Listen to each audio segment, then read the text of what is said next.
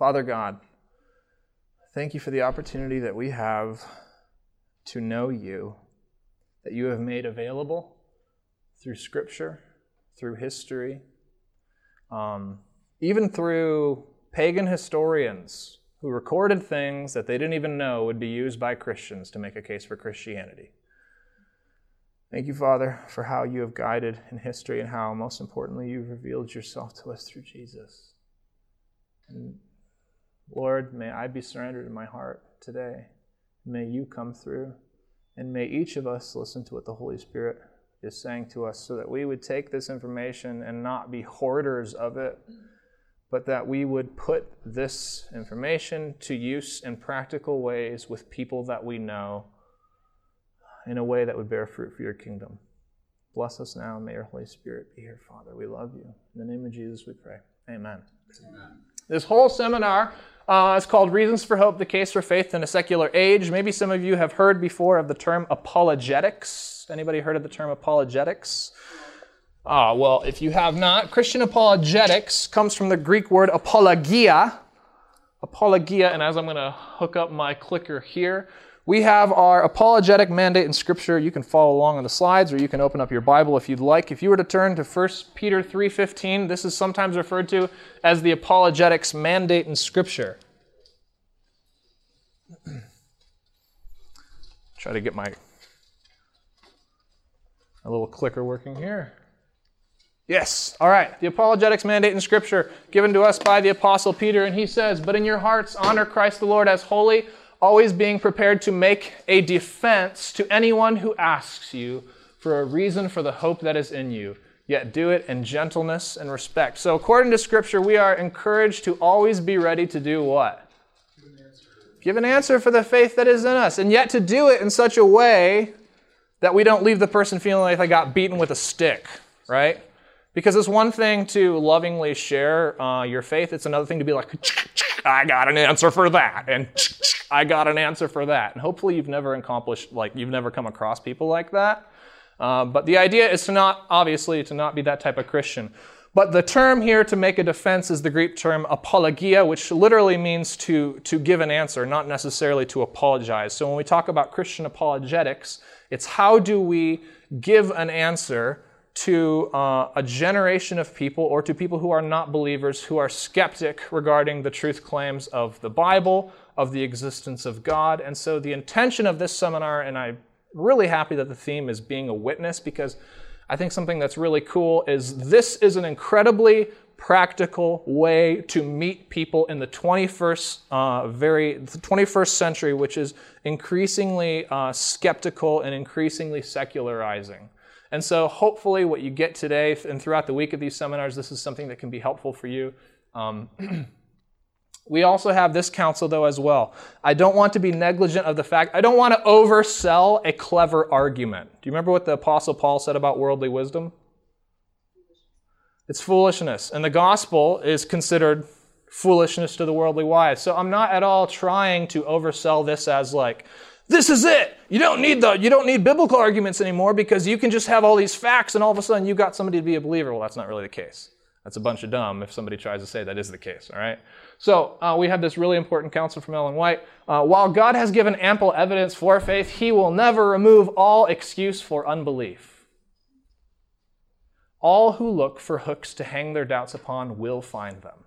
And those who refuse to accept and obey God's word until every objection has been removed and there is no longer an opportunity for doubt will never come to the light. So um, you can spend a lot of time saying, well, I'll wait for one more thing to really convince me of the truths of the Bible. But you can wait too long on that. Does that make, does that make sense? So, the attempt with Christian apologetics is to train ourselves not to think that we can fact people into surrendering to Jesus.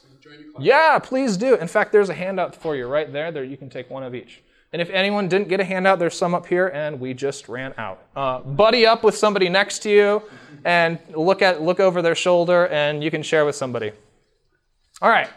So the, the, the main and, and, important thing here is that we're never gonna uh, we're never gonna argue somebody into the kingdom of God. Does that make sense?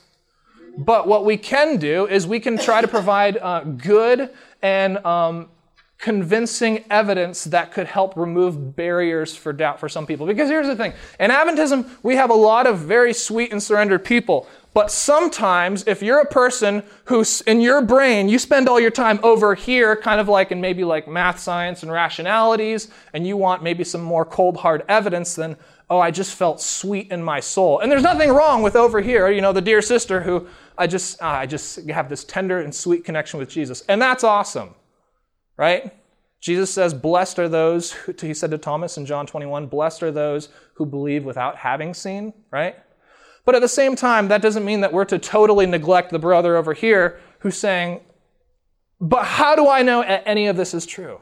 How do I know I can rely on it? So that's what we're going to be looking at today. Today we are looking at faith and history. There's so many things we could talk about in history, and as every single history teacher knows, and there's at least one more in here other than me, and that's my dad. I teach history as well. You know that you can never cover everything in history. So, really, you kind of just start to pick and choose what you think is the most important and try to give people the tools to know how to study it for themselves. So, rather than make a case for how Christianity has almost single handedly created Western civilization, which, if you want to have a conversation about that, I think I can make that case. Rather than going into that type of stuff or mathematical probabilities uh, for Jesus being the Christ just by computa- uh, computating them from Old Testament prophecies, we are going to look at the questions the New Testament. Is it reliable history? Do we have evidence to believe that it's reliable history? Do we have evidence to believe that it is written by the people that uh, it says it was written by? Do we have evidence to believe that it hasn't been changed through the centuries. And then finally, we're going to finish looking at my favorite of them all. We're going to look at, uh, at evidence for the resurrection of Jesus. And we're going to try to make a cumulative case for the historical reliability of the Bible. But first, some common object- objections. Have you ever seen uh, or heard of the Da Vinci Code?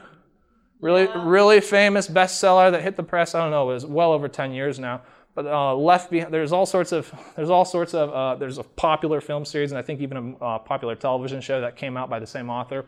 Um, if you go to Barnes & Noble today, and if you're to go to any religious section, generally what you're going to find uh, is you're going to find a lot of New York Times best-selling uh, books by a guy named Bart Ehrman, who is considered one of the most, get this, he's a New Testament scholar, but he's an atheist. So he's, he's built his whole career in um, kind of building historical cases for the New Testament, but also at times trying to really discredit and say, ah, but we don't really know for sure who really knows? And so here's the thing there's a lot of information out there that tries to sell you these types of ideas that Jesus never existed. Uh, you'll hear people say that, hey, there are no sources for Jesus outside of the New Testament. If he's so historically important, why doesn't he appear up? Uh, why doesn't he appear elsewhere in other sources? Uh, or people will say, hey, Jesus was just a man, and actually his life uh, got turned into a myth later on. Anybody heard this before? Yeah. Somebody heard this? People try to say, oh, yeah, the, the early generations of Christians, eventually, as the generations went on, tried to say that Jesus was actually just a myth and they eventually turned him into a god. But Jesus never really claimed that for himself. You understand, this is what a lot of skeptics claim nowadays. Another one, the New Testament was changed throughout the years. That's a common one. How can we trust it? Because it must have been changed. Um, and then finally, people have a lot of issues with the resurrection of Jesus. So there, there is a good reason for us as Christians to be well versed in being ready to have intelligent conversations with people. I think so. If you don't believe me, Acts 17, Paul is there on Mount Olympus. He's addressing, uh, he's addressing Epicurean philosophers. They aren't Christians and they aren't Jews, and yet he reaches into the things that they know, into the language that they speak. He reaches into their collective communal history and he makes a case for faith from agreed upon sources. Acts 17. That's really cool. You can look it up there. Okay, so here we go. Jesus claims. Of course, people have a lot of reasons for wanting to evade the fact that Jesus was uh, who he said he was. People have a lot of reason to want to say that Jesus was made up or that you can't trust the New Testament, and here's why. Jesus claimed things like this. So we have him being asked in the Gospel of Mark, Are you the Christ, the Son of the Blessed? And Jesus said, I am. Jesus also said, All authority in heaven and on earth has been given to me, Matthew 28, right? We know that's part of the gospel commission. Well, that's a really big claim. All, yeah, imagine if you like met a person in the street who's like, All authority in heaven and on earth has been given to me. You'd be like, Brother, I hope you're quoting scripture, otherwise you're insane, right? I and the Father are one. This one got him in trouble. There's another one we're going to hit here in a moment that really got him in trouble. Uh, so John 5:39, he says, "Hey, you search the scriptures," talking to the Pharisees, because you think that in them you have eternal life, and yet all these scriptures, and Jesus is referring to a whole corpus of literature that's existed for over a thousand years, predating him. He says, all those talking about me. It's a big claim, right? It's a huge claim. Uh, here's one that almost got him stoned. In fact, the very next verse right after this, he's saying, Ah, Abraham rejoiced to see my day. And the Jews are like, What? You're like not even 40 years old. You're not even 50 years old yet. And you say that you've seen Abraham. And Jesus says, Before Abraham was, remember what he said? I am. He's claiming the name of the Old Testament God in Exodus 3 from the burning bush story. And they knew right away because the very next verse says, And they picked up stones to kill him. I think that's John 8 59. If anyone keeps my word, he will never see death. Okay, imagine the nerve of somebody saying this to you.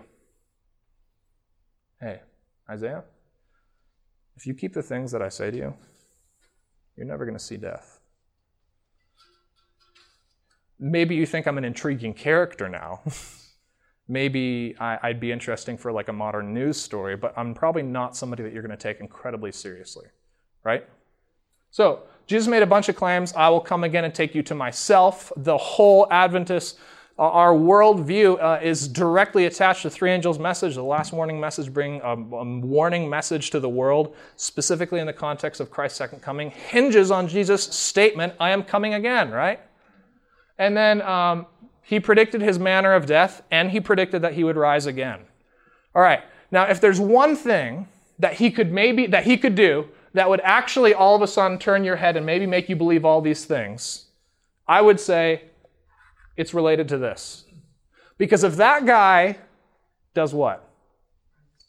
If he dies, and then if he rises just as he said, then all of a sudden you have to take a whole lot more seriously all those things that he said about himself. So a lot of times people will say, hey, well, so what's the big historical difference between Jesus and Buddha and Islam and Muhammad? I mean, it's all religion, it's all the same thing. No, it's not. There's only one person in history who claimed to be God in the flesh and gave a specific sign, that specific, and then, at least according to several historical sources that we have, it seems likely that that's exactly what happened. The ultimate claims of Jesus force us to admit one of these conclusions. I think either what he said, the claims that he made, are true, right? Or they were false. Now, if they were false, but you're saying these types of things, has anyone ever met somebody who said something like crazy like this before? Yeah. Yeah, what'd you hear? Oh, really? Okay. I wonder if it's the same guy that I talked to. I don't know. you heard one before? What did you hear?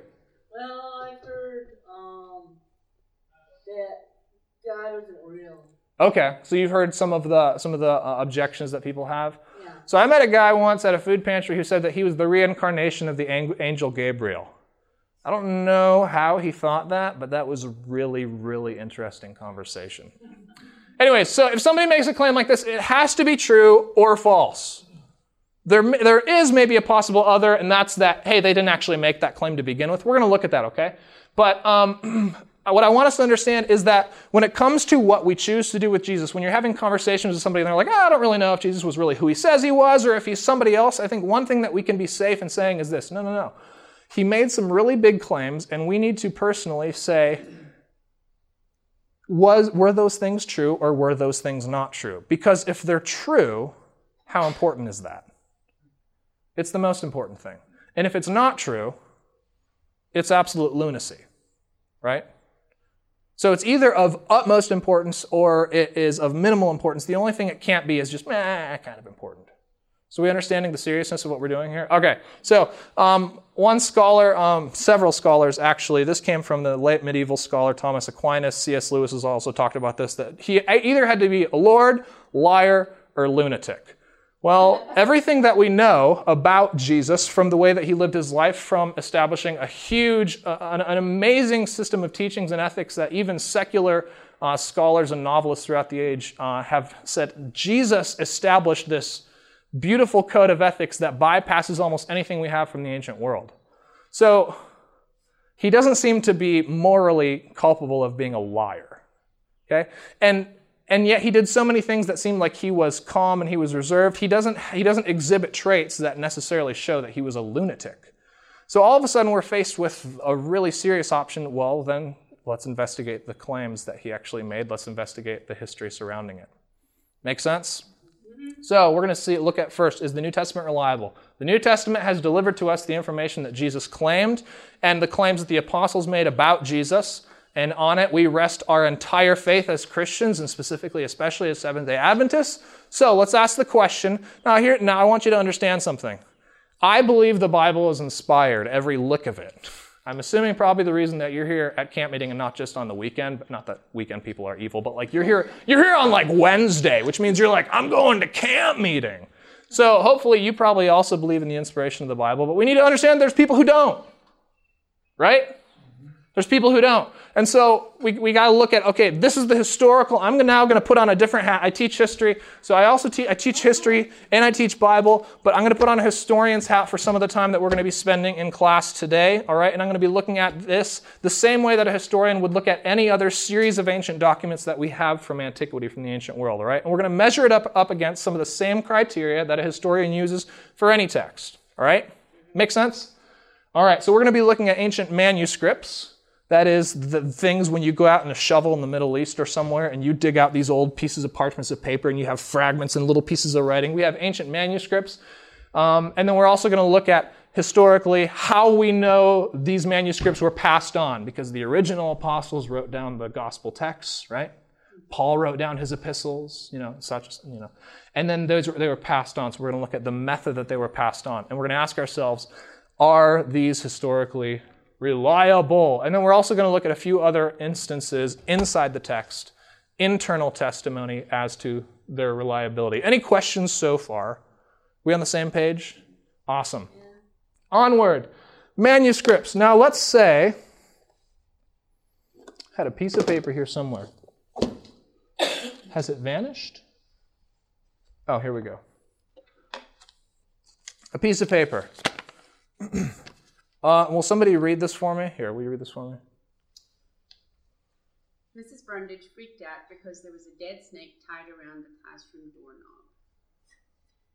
That's an interesting story. Can you envision? Can you envision a teacher walking over to the classroom doorknob, and can you imagine a teacher freaking out because there's a dead snake wrapped around the doorknob? Yeah. Now, let's say that maybe we found that. Let's say that maybe we've, yeah let's say that maybe we found that in this room on the floor or something. Okay? Let's say that maybe that happened. How, what criteria, what, what questions would we ask ourselves to know whether or not we can trust that? Who, okay, who was the person? So who is Mrs. Brundage? Yeah. Okay, so we'd say, is there any sort of reference that we have to Mrs. Brundage? Do we have any other other reference to her so we can understand who she is? What else? What about this thing itself?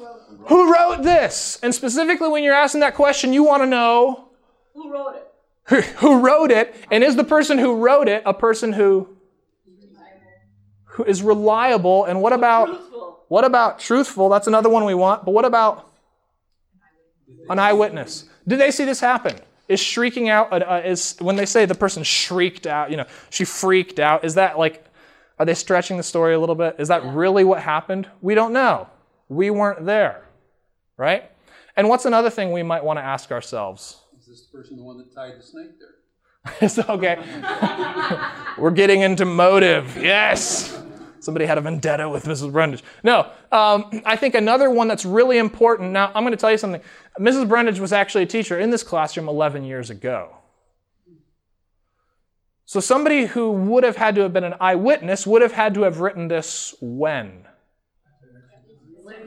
Probably closer to the time period instead of say like somebody just wrote this a minute ago and threw it on the floor, right? How do we know the story hasn't changed? How do we know their memory isn't foggy? Does that make sense?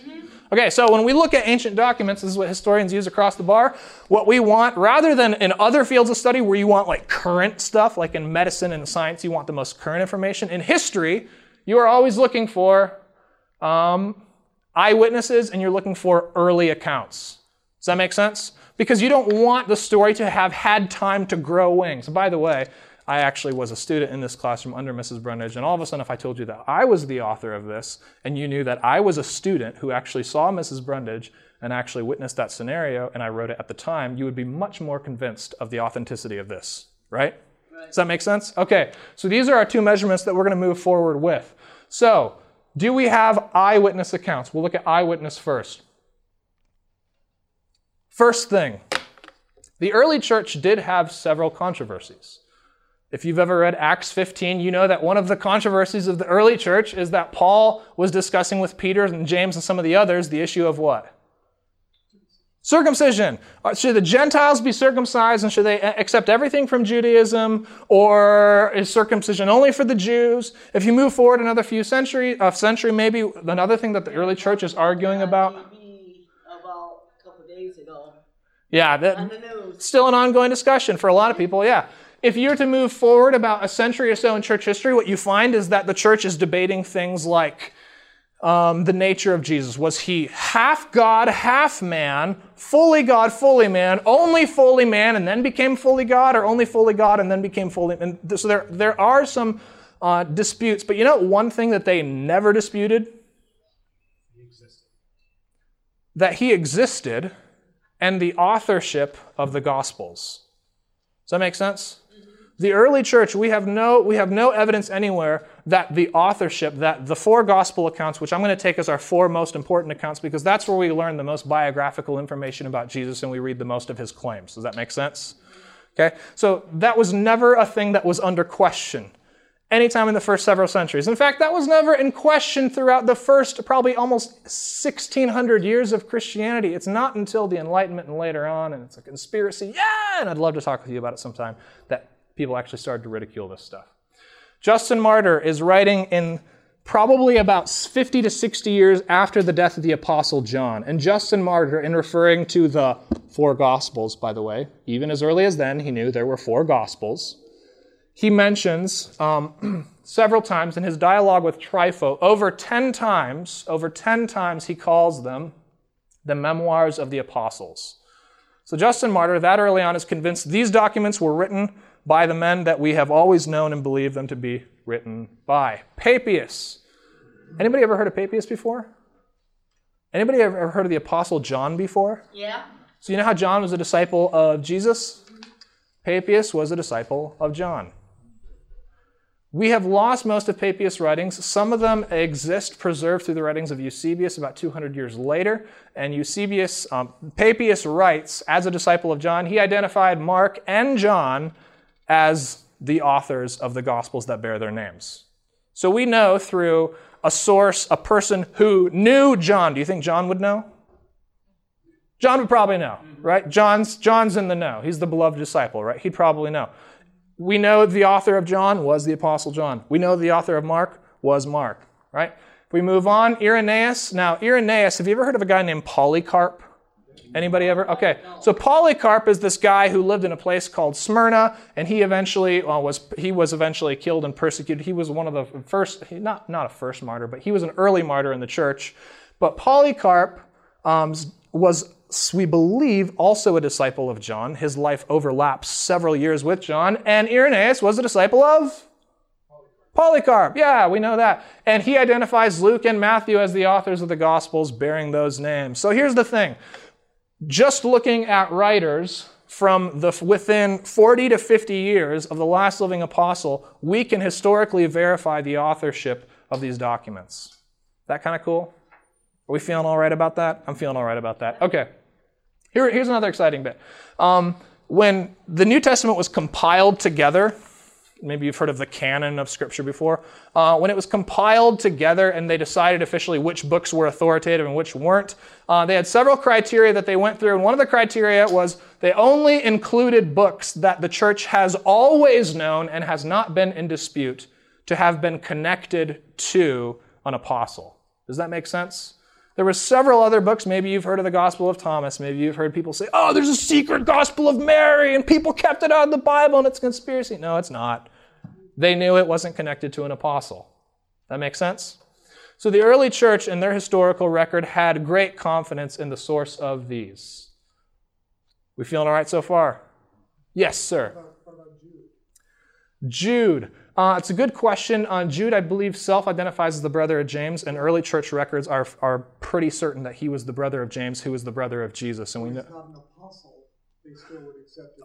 Thank you for that point. And that's another good one. Um, Mark, if you know anything about the, if you've ever sung the song, there were 12 disciples, Jesus came, you'll notice that Mark never comes up in that list, right? Neither does Luke. They're not disciples of, uh, they were not disciples of Jesus, um, but we know through the writings of Ignatius, who was also a disciple of John, and we know the, through the writings of I want to say it was Papias, but I'm not going to quote it for sure.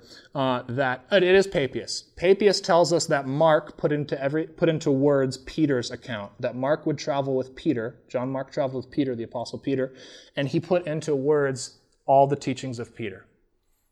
That, make, does that help with that a little bit? And with Luke, for instance, we know uh, from the book of Acts that Luke was, at least at certain points in time, a travel companion of Paul. And Papias also tells us that uh, it was through Paul's recounting of the gospel story that Luke transcribed that. Does that help with that? All right. Good question. Thank you for clarifying.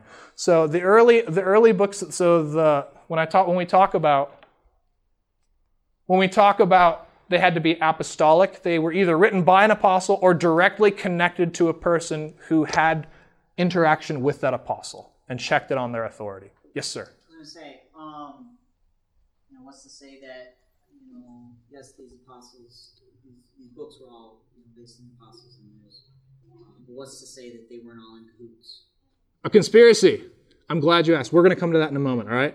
If, if, if it doesn't answer it, let me know again, okay? All right, here we go.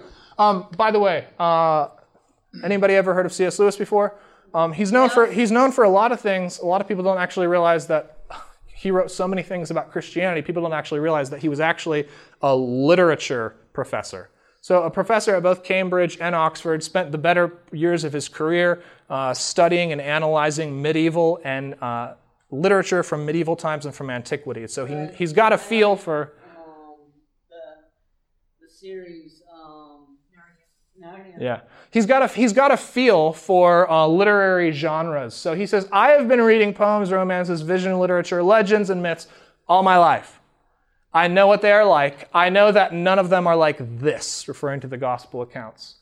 Of this gospel text, there are only two possible views. Either this is reportage, in other words, this is eye hand witness. This is people writing down stuff that they saw that they know to be true, or else some unknown ancient writer without known predecessors or successors suddenly anticipated the whole technique of modern novelistic realistic narrative.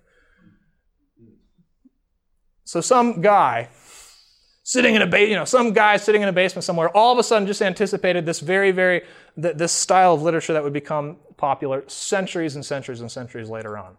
And we have no reason to understand why that would be the case. It seems a stretch of the idea. So the other alternative is this is reportage right? Okay. So that's about the eyewitness on nature. By the way there's more on that if you ever want to talk about uh, I there's actually an exciting bit of information, and I've had to cut so much because of time. Um, but we could get into, um, I think you can actually make a strong case, and this is actually cutting edge and right now in New Testament scholarship just in the last 10 to 15 years, that we believe we can trace the writings of Paul and specifically a creed in 1 Corinthians 15 all the way to within one to three years of the crucifixion and resurrection itself. Um, so if you want to stay by afterwards, we can have a conversation about that. I'd love, I'll, we'll pull out our Galatians, we'll pull out our 1 Corinthians 15, I'll draw a little timeline on the board and we'll have fun with it. So if you want to stick around for that. Um, but what about the earliness of these accounts? Supposedly they're eyewitnesses. Do we have verification that these date to early? Because people are going to try to say, and this is a very common objection that you hear listen, these accounts came together so much later on, it was at least two to three hundred years until people started to actually write these down. We have no reason to know that they're actually within the close time period of Jesus' life. And if there's more time in between, there's more time for what to happen? Change. For it to get changed, for the story to grow wings, right? For all of a sudden it to become just of mythic proportions. So I'm going to give you a little bit of a. That's why somebody wrote them down so that it wouldn't happen. Exactly. It's a great point. Okay, here we go. I want to give you a little bit of a comparison to other well known historical texts that we have from the ancient world, just to give you a little bit of a comparison. So you can, uh, I think this, you'll find this pretty interesting. Thucydides. Does anybody know who this guy is? Anybody ever heard of Thucydides? Have you heard of the Peloponnesian War before? Have you heard of, okay, have you heard of this? Have you heard of the Athenians fighting against the Spartans? Okay, so you've heard of that. That's the Peloponnesian War. It happened roughly about 430 years before Christ. So, Thucydides is our primary major source when we do history for the Peloponnesian War, writing about the 5th century before Christ. Of all of his writings, we have in existence basically now only about eight good copies of that that are worth anything at all. So the, the, entire writings of Thucydides on the Peloponnesian War, and this stuff is in my history textbooks that I teach with at any classroom throughout America. This is, I mean, these are pro, these are in any textbook. They're going to use they're going to use people like they're going to use people like Thucydides for a source. So here's the thing: only eight manuscripts remaining, and of those eight manuscripts, the earliest one dates to 1300 years after Thucydides. No, and nobody and nobody questions. There's really no question on the historical veracity of Thucydides. All right, here we go. Uh, maybe you've heard of Tacitus before. Uh, probably considered one of the greatest historians of the first century. Uh, he, was a, he was a famous uh, Roman historian. Something cool about Tacitus, he and one other individual, actually the two greatest historians of the first century, Tacitus and Josephus, both make a mention to Jesus existing as a historical figure. So um, there is one of these for you. I don't have time to go into all the sources that we have for Jesus having existed, but these are all the places in uh, antiquity that Jesus is mentioned within about a century or two by non Christian sources. Okay, so that's something that you can look at. It's pretty cool. Anyway, so Tacitus, uh, famous for his Annals of Imperial Rome. We've lost, we believe there was 18 books. We've only have uh, the first six are the best uh, textually attested right now. And we only have one good manuscript of Tacitus, which dates to 700 years later. And, my friend, people generally consider this as we know what Tacitus said, and this is reliable history. Josephus, anybody heard of Josephus before? So Josephus is high profile. You can't do first century history without Flavius Josephus. He was a general uh, working, he, he was actually, he grew up in Jerusalem. He had a Pharisees upbringing, so he actually grew up in the education system of the Pharisees. And by AD 66, when the Jewish, the Jewish people were having the revolt against the Romans from AD 66 to AD 70, he jumps sides. You can imagine how the Jews felt about this he uh, becomes a commander serving under the legions of Rome, serving under General Vespasian, who goes on to become Caesar, uh, and actually goes on later to be uh, Vespasian's imperial court historian. So, one of the highest profile historians of the day, if you are the, I mean, it's like being the historian for the White House, essentially. And Josephus, his uh, famous book, The Jewish War, The Wars of the Jews, we have only about nine Greek manuscripts left coming down to us, and they date from 800 to 1,000 years later.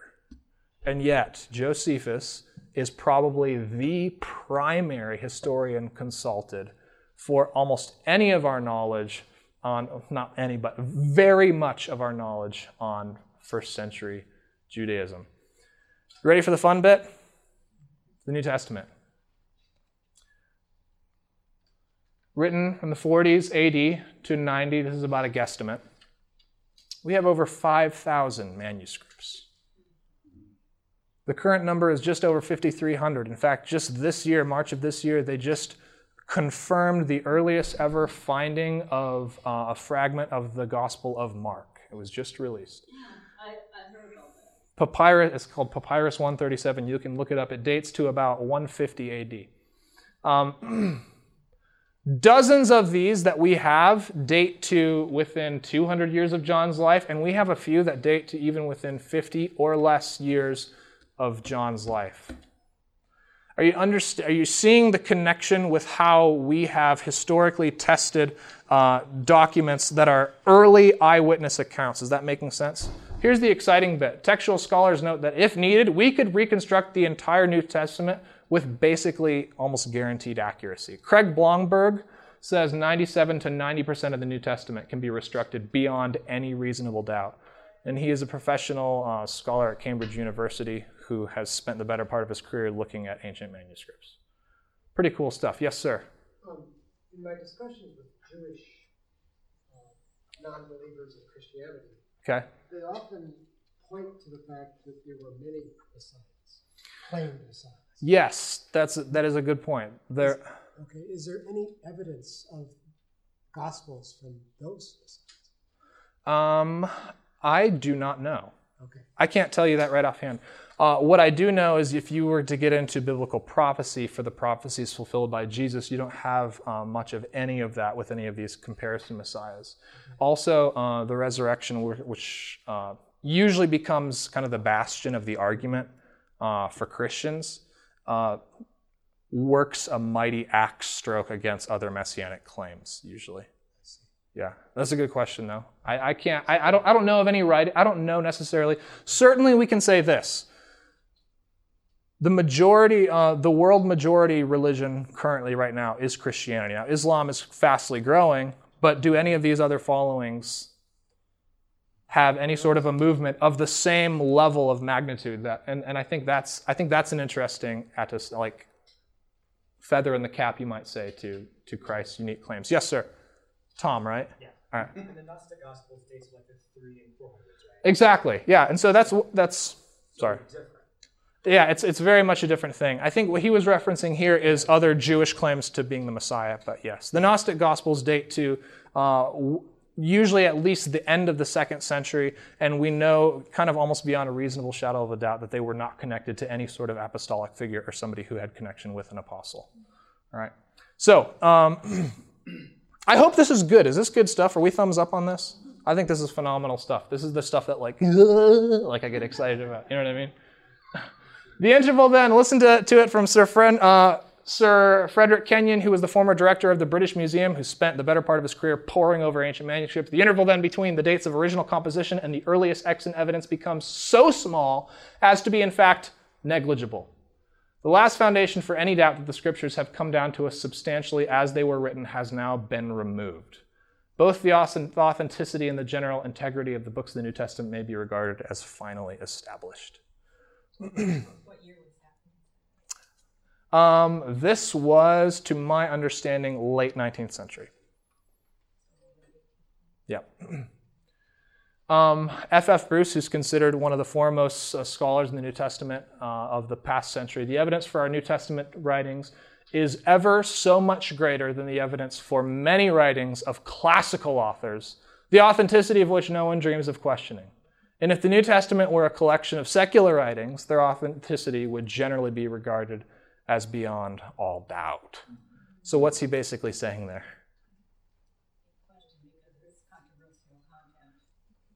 the reason people want to subject it to extra hoops that Tacitus doesn't have to jump through, that Thucydides, that any, any of these authorities, uh, that, that Julius Caesar doesn't have to jump through, is because of the absolute claims that Christianity makes. Exactly. Go back one slide. Yeah, there you go. Just kidding. All right, you got it?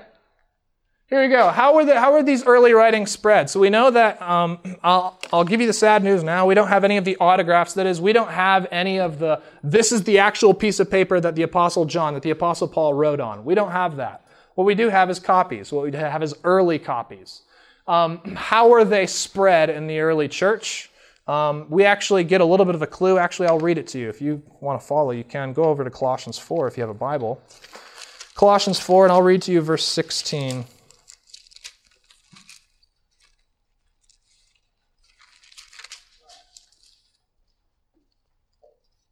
So Paul is writing a letter to the church at Colossae. It's a letter. Um, when it arrives, they read it out loud publicly in the congregation, and this is what it says in Colossians 4:16. And when this letter has been read among you, have it also read to the church of the Laodiceans, and see that you also read the letter from Laodicea. So what are they doing with these letters? They're exchanging them. They're passing them around. And very likely, what is probably more than likely the case, is that they're doing what with them? They're copying them down as they go. So people like to say, well, then all of a sudden you have so many people copying these down, somewhere it's got to get changed. Not so fast. Is anybody interested in earning a little bit of cash right now? I need a volunteer. Do, are you as smart as a New Testament, uh, as a textual critic? I need a volunteer. All right, Isaiah, you're the man. Come on up. Okay, Isaiah, here's the thing. We don't have the original. Let's just say this is the Gospel of John. We don't have the original, but let's just say that we have four copies, okay? And this is going to be a little bit of a made up scenario, obviously. Keep in mind we have over how many manuscripts in the New Testament? Over 5,000. Okay, now let me make sure I have. I don't want to I don't want to lie to you. I took my dog on a walk and I had a poop bag a little while ago. Oh, good, I do have the $10 bill. I, want to, I don't want to give you the, the other thing uh, instead. Okay, so let's say that we have four documents and you are a professional, all right? Okay. In copy one, we have maybe a, a misspelled word here, or maybe a word missing. Maybe it was torn up. Maybe it was so weathered that you couldn't read that word. Uh, we don't know what the case is, but we can't read that word there, okay? Okay. Copy two, we have an error or a mistake or something missing here. Okay? Copy three, same thing here. Okay. And copy four, there. Okay. Here's the question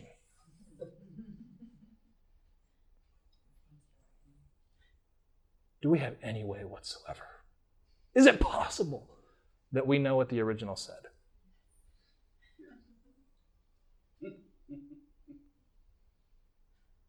Sure. Okay, what was it? And the word became flesh and dwelt among us. Boom! Ladies and gentlemen, ladies and gentlemen, the man is a winner. Now, here's the thing you were able to use your brain and to look at that just for $10. And there are people who make their whole career and earning a whole lot more money. And a lot of education goes into basically probably a souped up version of what you just did here. But basically, by comparing with the multiple versions that we do have, we are very, e- it's very easy to reconstruct the original. Does that make sense? Here's the really exciting thing. If every, you can have a seat. I mean, you can stand there if you want to. That's great. have company. Yay. Okay. It's like when the, all the elders like leave the pastor on the platform after, and they all left him alone. Um, if every single English translation of the Bible, if every modern Spanish translation, if every modern Russian translation, if every modern translation of the Bible right now was to instantaneously just disappear, we could, with a high level of accuracy, reconstruct the entire New Testament. Um, which, to me as a historian, that's just like, yeah. Here's the thing then. The only way to successfully change the New Testament would have been to have access to every available copy in every church throughout the entire empire. Because anyone, somebody over in Philippi could just be like, no, that's not what it says. Look. And then a person over in Corinth could say the same thing. And then somebody over in Rome could say, oh, but it says this. And somebody over in Galatia could say, no, no, no, no, that's not the case. And so, telephone. yeah, basically. How are we feeling about our New Testament? Hope you're feeling good. There's some internal testimony as well. Um, maybe you've heard of some of this before. Uh, historical details listed in the gospel text. If you were to read uh, the opening chapters of the Gospel of Luke, we're told that a certain guy named Caesar issued a decree and a census went out. And then it says, now this was the second census that Augustus issued while Quirinius was the governor. Why these names? If you're making up a myth, if you're making up a lie, if it's all made up, why, why is the story, why is the narrative so decorated with figures that we know well from history? The Gospel of Mark, who's like the very first person that the Gospel of Mark talks about? Do you remember? Who was the guy out preparing the way in the wilderness? John the Baptist. The Gospel of Mark basically almost opens with John the Baptist preparing the way. Do you know that Josephus writes a whole kit and caboodle about John the Baptist? We know historically that he is a verified person from secular sources. Um, the mentioning of Caiaphas, just in the last 10 to 15 years, I was just watching a documentary last night, Dr. Hosel from Southern. We have found, they found a bone box ossuary of a member of the house of Caiaphas. Yes, absolutely. All these historical figures that are mentioned Felix, Festus. why are they mentioning all these names unless this is set in a real historical context? Does that make sense? yeah, establishing credibility. Hey, this is this is something you can just look up. Also, uh, given the Seventh-day Adventist probability, because we're So we could have that seminar right here, right now. Exactly. That's it. Unnecessary details. Uh, so, for instance, 153. Uh, have you ever read in the Gospel of John where they have a little picnic beside the sea, right? And they cook some fish because they had just pulled in some fish? Well, if you're just making up an account, why do you just randomly, and they caught 153 fish? Yeah, yeah. No, that reads more like authentic reporting of just what happened. Does that make sense? Another one uh, in the Gospel of Mark when Jesus gets arrested. So there's just weird part, and you probably read it before, and you're like, I never read that before. What happens when Jesus gets arrested in the Gospel of Mark? A young man runs away naked. We don't know what happened, but apparently with the scuffle with Peter and everything that was going down, and it was nighttime, and who knows what was going on, he's and some guy runs away, and maybe you know he's trying to run for his life. Some people even believe that it was probably Mark who was writing the account, and he remembers it, and that's why he adds that in there. But that, that does nothing for the story. It, adds no, it has no theological purpose. I mean, maybe somebody has preached some really interesting sermon on that. Some like, whatever you do, never. I'm not even going to finish that. This, this, is being re- this is being recorded, y'all. Okay. But why do you include something like that unless it just happened? Right? Um, there's eyewitness claims. Could somebody really quickly go to uh, 1 Peter chapter 3? And can somebody go camp out for me in 1 John chapter 1, the first few verses? Who's, going, who's got 1 Peter for me?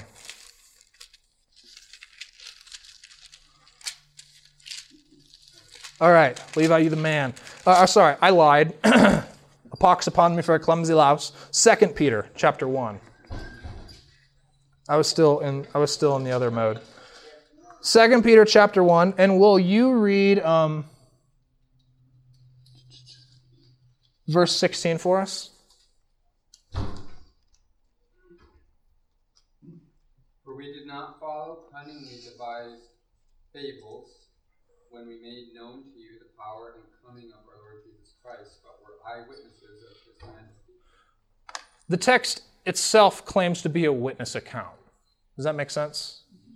Uh, 1 John chapter 1. Who's over there for me?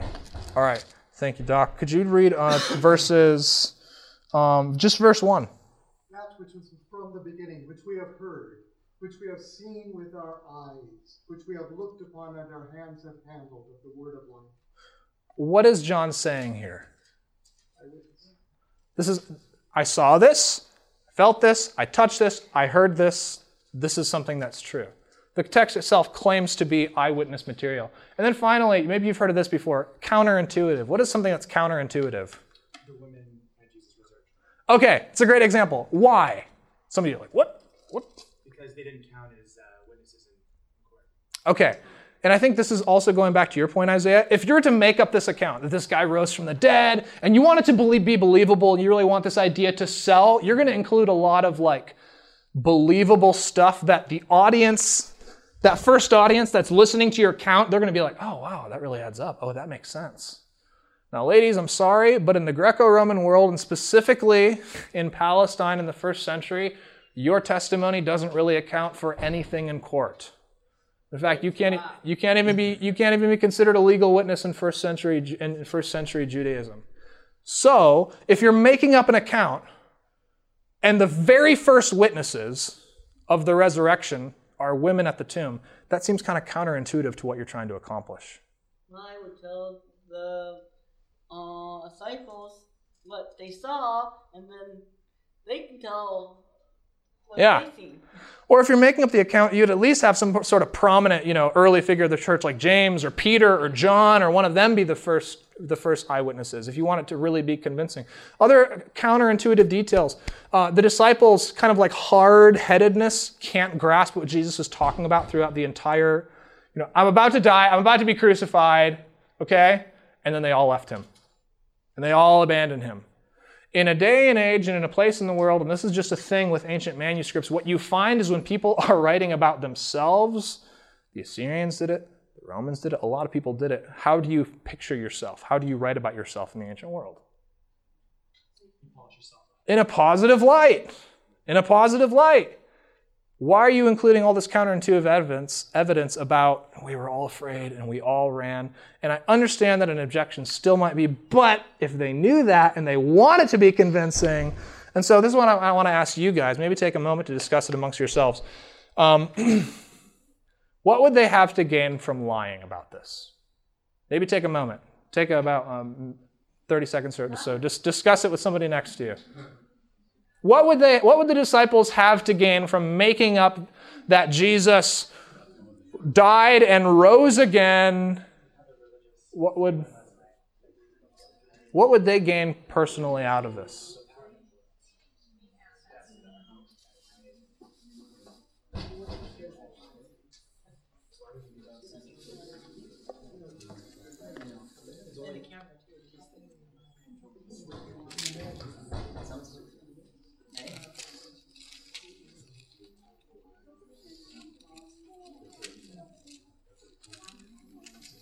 What do you think? What do you think? Any thoughts? Yeah. Well, they could be building the foundation of a you know, theology, belief system that people will follow Okay. for centuries and centuries. And Okay, but what are they? What are they gonna? What are they gonna get out of it? What do they get out of it? Not much, but maybe their descendants. They have dominion. Power and influence. Uh, if anything, if if anything, if anything, Jesus uh, told his his followers. He said, um, he says, you know, the kings of the Gentiles lord it over them, but not so among you. But let the, the leader be as one who serves. John 13, Jesus washes the disciples' feet, and he sets an example of service. What we find is that the seven who are chosen in Acts chapter 1 are chosen to serve. And what do we find about what they're doing with their money and with their wealth and their property in the early church? They're distributing it. And what do we find happens to Paul and to Peter and all the rest? Did- did- that's a huge one. How many of you have heard of a guy named Chuck Colson before? Okay. Chuck Colson was an individual who was actually part of the, the whole Watergate conspiracy with Kennedy, and he's actually written uh, at length on the resurrection, specifically saying, "I believe the resurrection because people will people might uh, people might suffer for something that they believe to be true and isn't true, but people are not going to go through all of that trauma and torment for something that they know to be a lie." In the Watergate, the, the, the, whole issue came unraveled in a matter of weeks. And yet, what we have is a faithful record of these individuals who go and take the gospel to the whole world, and they're shipwrecked, and they're stoned, and they're scourged. And we're going to get into what that is in just a moment. They're going through all this terrible stuff, and not one of them ever reneges on their story once. What do they have to gain from this? From a, and, and you know, from a strictly human perspective, they shouldn't want the gospel to be true from a strictly human perspective. Now, since it is true, and there's more perspective than just the human perspective, it's the greatest news of all time imaginable. But you, you, you, what you can't do, and I hope this is helping touch Isaiah kind of on your point, uh, what, what, you can't, I, I, don't think we can do is try to make up some story that like they were really going to gain from this because we don't find any evidence of them gaining whatsoever. Did you want to jump in? No. Oh, you looked like you were like on the edge of the pool. Yeah. I just want to mention about Polycarp. I mean, Polycarp was 88 when they killed him, basically, and he could have got out of that real easy at 88. Yes. But he didn't. He chose differently, and the same with all the apostles. I mean, I have a lot of credibility that I place on Polycarp and his thoughts because why would anybody do that? Exactly. Exactly. All right. Um, what we sometimes come to, oh, we have limited time. Are we doing okay? Do you need to do something like this or something? I, I need to do it for my sake. All right. Oftentimes, when all of this evidence is cumulatively presented, what a person will ultimately say is, yeah, but Jesus healed people and Jesus rose from the dead according to the Bible. And we know that miracles aren't true. This is usually what you're going to find. Um, and usually, I think there's kind of maybe three reasons. Maybe you could add to this. But uh, I want to take just a moment to look at this. People will say science doesn't account for miracles, so they aren't true. Somebody want to come measure something for me? All right, Tom, thanks, my brother. Will you, will, oh, dude, I don't have anything else. No, oh, wait, maybe I still have the bag that I talked about in my pocket. Uh, will you measure uh, just like the length of this? Kind of get like an approximation in inches, maybe for us. Yeah. Turns out the numbers go the other way.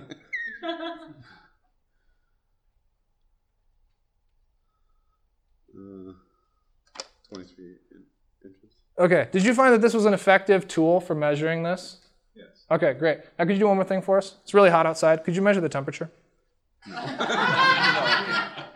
Why not? Because this doesn't measure it But you just told me that that was a perfectly good tool. for what it needs to do. So it's a good tool for certain things. Correct. Okay, thank you very much. Uh, friends, uh, um, we live in a day and age that has assumed that scientific knowledge is the only knowledge that we have. But have you considered for a moment that you can't scientifically prove that Napoleon lived? You can't scientifically prove that you like chocolate chip cookies, which you do. you might know it and you might like demonstrate, look, I'm eating cookies, but like they might be tasting terrible to you.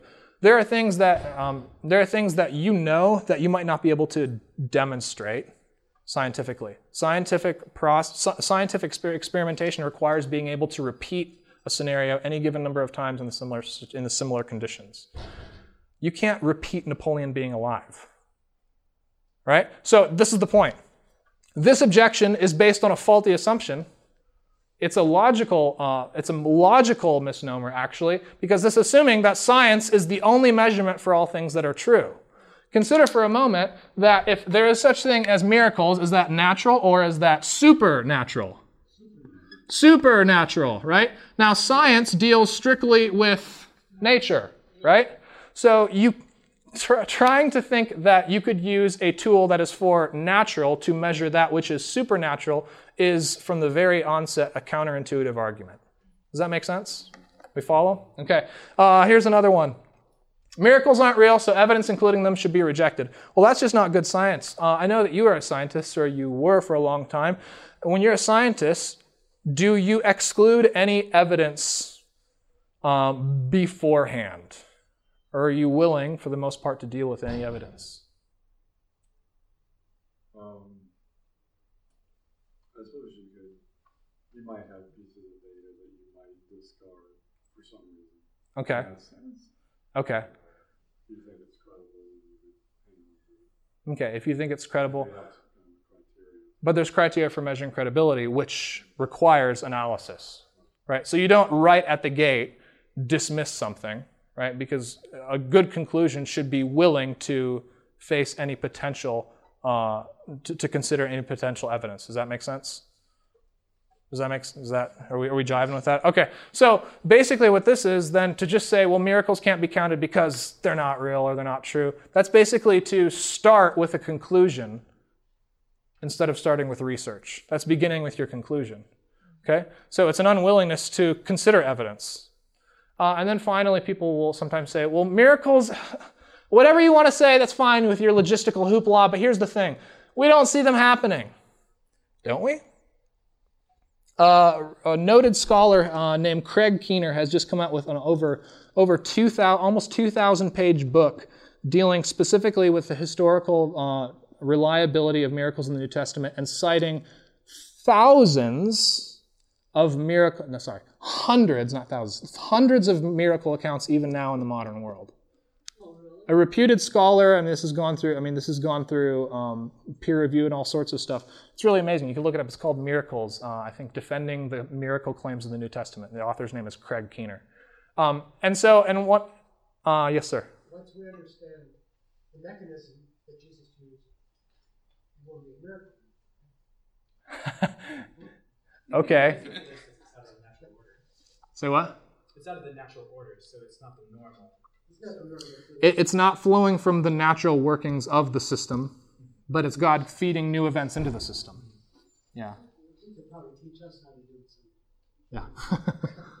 yeah. Um, but uh, interesting in, in that study that Keener did, he said that uh, almost one third of the non Pentecostal, sometimes when we think about miracles, we say, okay, well, you know, your statistics are corrupted because Pentecostals have miracles all over the place. Okay, well, not to throw uh, any flack at any uh, other denominations, but according to Keener's study, one third of Christians in the world that don't identify as Pentecostals have actually come to the faith, or uh, who have come to the faith have witnessed uh, miraculous healing, according to his documented evidence. There's all sorts of exciting stuff. I was reading about it just yesterday. Very academic volume, and he's talking about even people that had limbs grow back. Uh, documented stuff that's happened in all sorts of places throughout the world. So, this is my question. If we're saying miracles aren't part of normal human experience, well, of course they're not normal, it's, ab- it's abnormal. But that doesn't technically make it impossible. Here's my question Whose experience are you considering? And are you turning a blind eye to some other people's experience?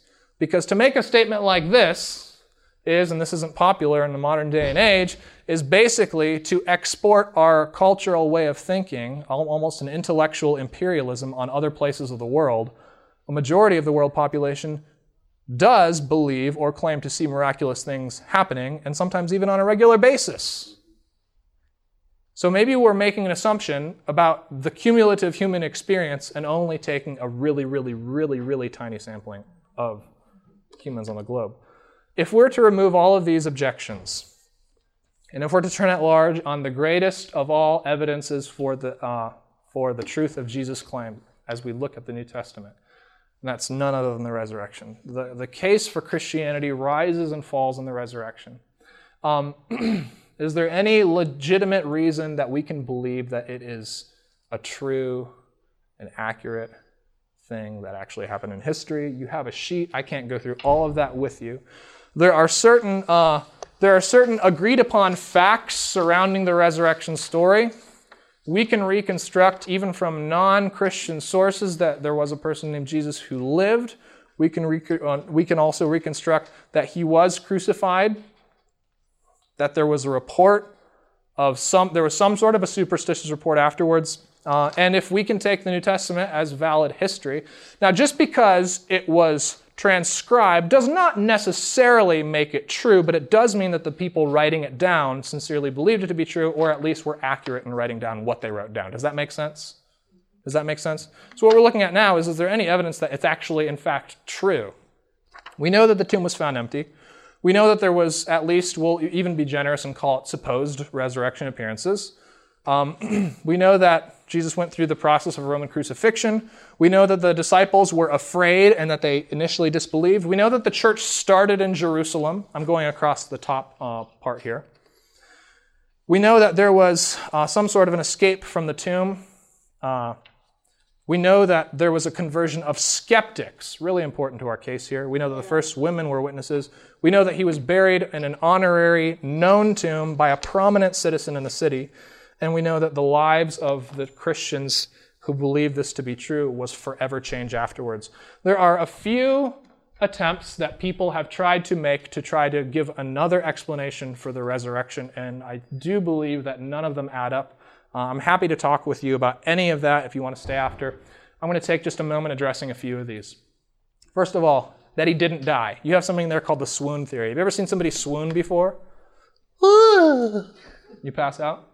So this is a popular this was for a long time was a popular theory that Jesus actually didn't die. It looked like he did and he he had a lot of wounds and and maybe he went unconscious, but then by Sunday morning, resurrection morning, he was able to push the rock away and he was able to dupe the guards and, and apparently so much so that they actually believed that they had witnessed something supernatural because the reports say that they were afraid and that he escaped and that he was also never found because, listen, if the early, I mean, if, if the Pharisees were willing to send possibly their, one of their best scholars all the way to Damascus to round up and persecute Christians, wouldn't it have just been easier to look in their own yard and in their own city to find the guy with holes all over his body walking around who's in a lot of pain?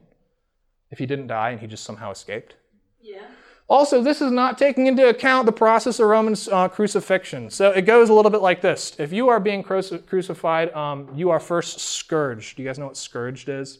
So you have the whip, but a lot of people don't realize that it also involves sheep bone, it involves chunks of metal. And not only does it just make stripes in your body, but it's actually designed to latch onto your flesh, rip your flesh open, and even puncture uh, critical organs in your body, specifically the lungs. Now, do you know how does a crucifixion victim usually die? Suffocation, right? So uh, in 1968, they found an individual who was buried in an ossuary. His name was Yehonan, and he's the one of the main sources, archaeological sources that we have for Roman crucifixion. And the way it actually worked is that your feet, you know, not just like you know we see the pictures where Jesus is standing on a pedestal. No, you don't have a pedestal. Your feet are actually put on the sides, and you're nailed through by the heels. You're nailed through by the heels, and it's done in a position where they bring your knees re- up really high, so your bot, your legs are cramping up. Okay, so you're in this really tight position. Your arms are nailed up behind you, uh, major nerve endings, and what you're doing is you're clumsy, kind of almost clumsily falling forward and struggling to take a breath. And to get a breath, you have to pull yourself up. But when you pull yourself up, what's happening? You're putting extra weight and tension on those nerve endings, and it feels like a modern physician has described it as if you were to take a vice grip on your funny bone and crush it. Is there a, a Yeah. board or something that he had his feet on? Most of the sources that we know about Roman crucifixion, there's no board they have their feet on. They're dangling suspend- suspended to a piece of wood in an awkward and precarious position. Now, keep in mind, before that, he has received the scourging process, which would have lacerated his back, opened up his body, basically, and punctured his lungs, which means that it- the lungs would be filling up with fluid, making it harder to breathe. There is no med- in fact, there has been extensive. I'm happy to share any of this information with you if you want it afterwards. There's been a lot of medical research done by medical professionals on the crucifixion process, and the unanimous consensus is that Jesus died. There is not a shred of credible uh, evidence that Jesus would not have died. Um, so I think the swoon theory doesn't really do much. Wrong tomb. I'm, I'm just going to say one thing about this. Some people, two things. Some people say, oh, well, they got the wrong tomb. That's what it was. That doesn't ex- explain resurrection appearances. Just because the tomb is empty doesn't mean they see him later, right? And also, the gospel account records that he- Jesus was buried where? Joseph of Arimathea, what do we know about him? He's a member of the Sanhedrin. And what is the Sanhedrin in first century Jerusalem? It is one of the supreme governing bodies right underneath Rome and Herod and the governor. I mean, it's it is a prestigious. I mean, these are wealthy individuals. Um, this would have been a known person. This would have been a known tomb. This is not the type of thing that you can just, oops. And also, why didn't they just, instead of bribing Roman soldiers, instead of sending people out to persecute the early church, why didn't the Jewish leaders, if it really was the wrong tomb, just go and find the right one? Hey, Joseph, where's your tomb again? Oh, yeah, it's over here. Okay. Oh, look, there he is. Never happened. You realize that that's the only thing that ever hap- had to happen to stop the early Christian movement was to produce the corpse of Jesus, and that could not happen. They could not do that. Um, hallucination. This is an exciting one. So the theory goes like this. Um, well, Jesus died and Jesus was buried, and then supposedly his disciples saw him or whatever, so they must have been hallucinating. Okay, well, that's not accounting for a few things. Uh, most specifically, um, here, I'll read you this. I think they, this said it best, and I didn't want to put it on the screen. Just this is from uh, Gary Collins, who wrote this in 1998. He is a clinical psychologist. Hallucinations are individual occurrences. By their very nature, only one person can see any given hallucination at a time. They certainly are not something which can be seen by a group of people. Neither is it possible that one person could somehow induce a hallucination in someone else. Since a hallucination exists only in this objective personal sense, it is obvious that others cannot witness it. Now, have you ever had a, a dream that you were at a beach or some wonderful, beautiful place, and then you woke up and you were actually in Michigan and it was January? Has that ever happened to you before? And then maybe sometimes you can actually even go back to sleep and almost sort of try to work your way into that dream again. But what you can't do is this. You can't turn to your, you know, if you're your spouse, you can't turn to your spouse and say, hey, uh, I'm going to a beach in Tahiti in a dream right now. Can you meet me there in five minutes? and yet, the claim that you, n- numerous amounts of people would experience the same hallucination at one time is essentially the same type of claim as that. It doesn't happen, it's an impossibility. Furthermore, this doesn't account for an empty tomb. Right? So, um, if we're to just look at the evidence available and say which of these explanations makes the best sense of the information we have, uh, I think we're seeing where this is going. Finally, the conspiracy theory. Well, they made it up. Well, they made it up. Will somebody go to Mark 3:21 really quickly? Mark 3:21. And while that's happening, I'm going to read to you something from 1 Corinthians 15.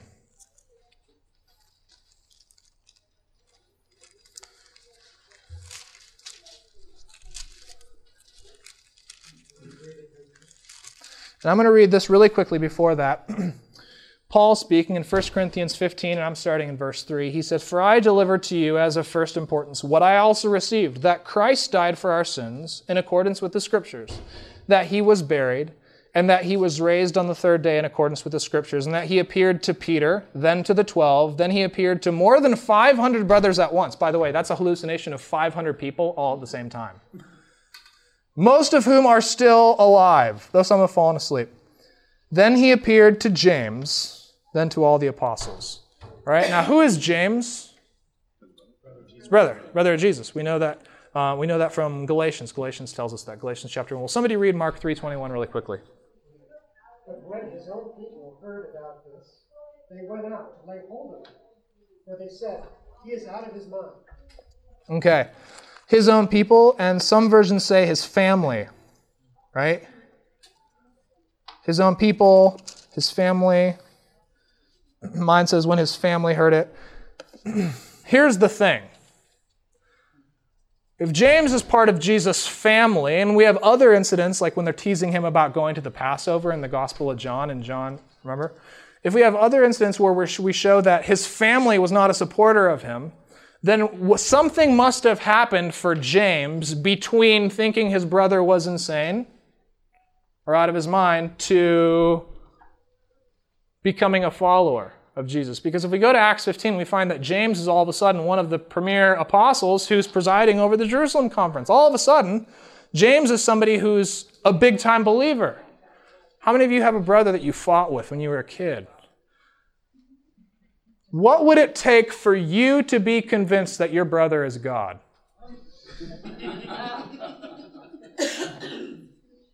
How about a res- How about a resurrection? How about a resurrection? Here's the thing, even if it was a conspiracy, how do you make sense of the individuals like Paul, the individuals like James, who were dead set against the gospel message and vehemently, or at least in Paul's case, vehemently against the gospel message. This is not the type of person who's an easy culprit, who's easy bait to all of a sudden become a follower, unless there's something true about the story, which I say, ladies and gentlemen, the best theory that makes sense of all the data, if we put aside our Western prejudice, and that's what it is, against miracle accounts, and if we're to treat the historical documents of the New Testament the same way we treat any other historical documents, Jesus rose from the dead. Isn't that exciting stuff? Ah. The most famous debate ever, probably between a Christian apologist uh, and, a, and an atheist on the resurrection, presided over by an official judge who was an acting judge at the time. The historical evidence, though flawed, is strong enough to lead reasonable minds to conclude that Christ did indeed rise from the dead. Habermas does end up providing high probable evidence for the historicity of the resurrection with no plausible naturalistic evidence against it. A little more recent, Lord Darling, the former Chief Justice of England. There exists such overwhelming evidence, positive and negative, factual and circumstantial, that no intelligent jury in the world could fail to bring in a verdict that the resurrection story is true. Jesus is a real person. Jesus is a real person. He made some really big claims about who he is. We can't treat that as minimally important. That's either of incredible importance or no importance at all if it isn't true. The New Testament documents are some of the best preserved from the ancient world. That is just a reality.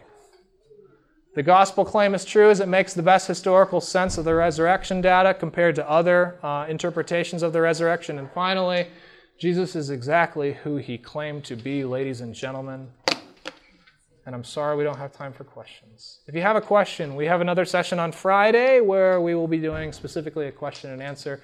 Uh, I'm, I'm happy to make available to you as much as I can any uh, resources that I've, uh, that I've used. I'm happy to talk with you afterwards. Thank you for coming. I hope this has been enlightening for you. Let's close with a word of prayer. Father God, you are good.